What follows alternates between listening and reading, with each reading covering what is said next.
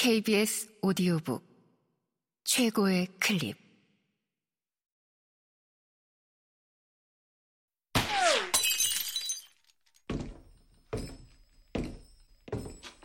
KBS 오디오북. 자유로부터의 도피. 에리히 프롬 지음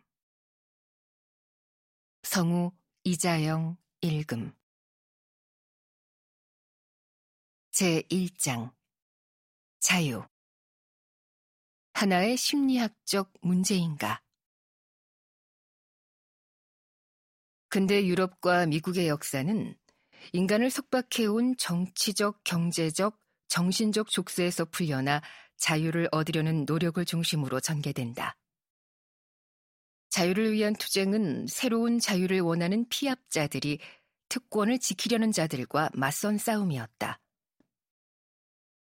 어떤 계급이 지배로부터 해방되기 위해 싸우는 동안 그들은 인간의 자유를 위해 싸우고 있다고 믿었고, 그래서 하나의 이상, 즉, 억압당하는 모든 사람에게 깊이 뿌리내린 자유에 대한 갈망에 호소할 수 있었다. 하지만,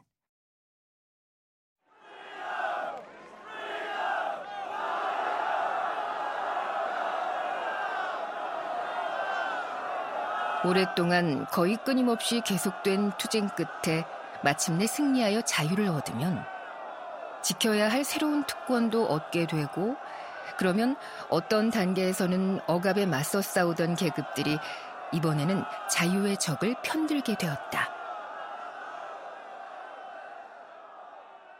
많은 좌절을 겪으면서도 자유는 승리를 거듭해왔다. 그 싸움에서 많은 사람들이 자유 없이 살기보다는 억압에 맞서 싸우다 죽는 편이 낫다고 확신하며 목숨을 잃었다. 이런 죽음은 그들의 개성을 최대한 강력하게 주장하는 것이었다. 역사는 인간이 스스로 자신을 다스리고 스스로 결정을 내리고 자신이 적합하다고 생각하는 대로 생각하고 느낄 수 있다는 것을 입증하는 것처럼 보였다. 인간의 잠재력을 충분히 표출하는 것이야말로 사회 발전이 급속히 접근해가는 목표인 것처럼 생각되었다. 경제적 자유주의, 정치적 민주주의, 종교적 자율, 사생활에 있어서의 개인주의라는 원칙은 자유에 대한 갈망을 표현했고, 동시에 그 갈망을 실현하는 쪽으로 인류를 더 가까이 데려가는 듯 했다. 인간을 묶고 있던 속박의 끈들은 차례차례 끊겨 나갔다. 인간은 자연의 지배를 뒤엎고 스스로 자연의 주인이 되었다. 또한 교회와 절대주의 국가의 지배도 뒤집어 엎었다.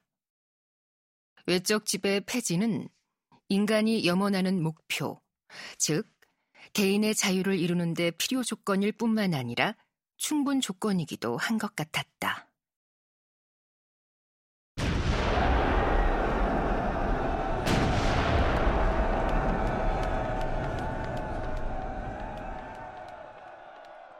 많은 사람들은 제1차 세계대전을 마지막 전쟁으로 여겼고, 전쟁이 끝난 것은 자유의 궁극적인 승리라고 생각했다. 기존의 민주주의는 더욱 강화된 것처럼 보였으며, 새로운 민주정치는 낡은 군주정치를 대체했다. 하지만 몇 년이 지나기도 전에 인간이 수백 년에 걸친 투쟁으로 얻었다고 믿고 있던 모든 것을 부정하는 새로운 체제가 등장했다. 인간의 사회적, 개인적 생활 전반을 사실상 지배하는 이 새로운 체제들의 본질은 한 줌밖에 안 되는 자들을 제외한 모든 사람이 자신은 전혀 통제할 수 없는 권위에 복종하는 것이었다. 처음에는 권위주의 체제의 승리가 소수의 광기 때문이고 그 광기 때문에 그들은 조만간 몰락할 것이라고 생각하면서 위안을 얻는 사람이 많았다.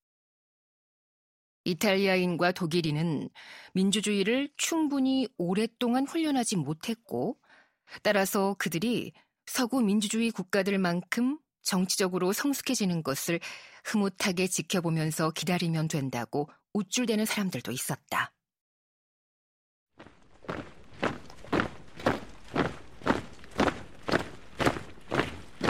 히틀러 같은 자들은 오로지 권모술수만으로 거대한 조직체인 국가를 지배하는 권력을 얻었고 그들과 그들의 추종자들은 순전히 힘으로만 나라를 통치하고 있으며 국민은 의지라고는 전혀 없는 배신과 테러의 대상일 뿐이라는 생각도 당시 널리 퍼져 있던 환상. 어쩌면 모든 환상 중에서 가장 위험한 환상이었다. 그 후 세월이 흐르면서 이런 주장의 오류가 분명해졌다. 수백만의 독일인은 그들의 선조가 자유를 위해 싸운 것만큼 열정적으로 자유를 포기했다는 것. 그들은 자유를 원하기는 커녕 자유로부터 벗어날 길을 찾았다는 것. 나머지 수백만의 독일인은 거기에 무관심했으며 자유를 지키는 일이 싸우다 죽을 만한 가치가 있다고는 생각지 않았다는 것을 우리는 인정할 수밖에 없었다.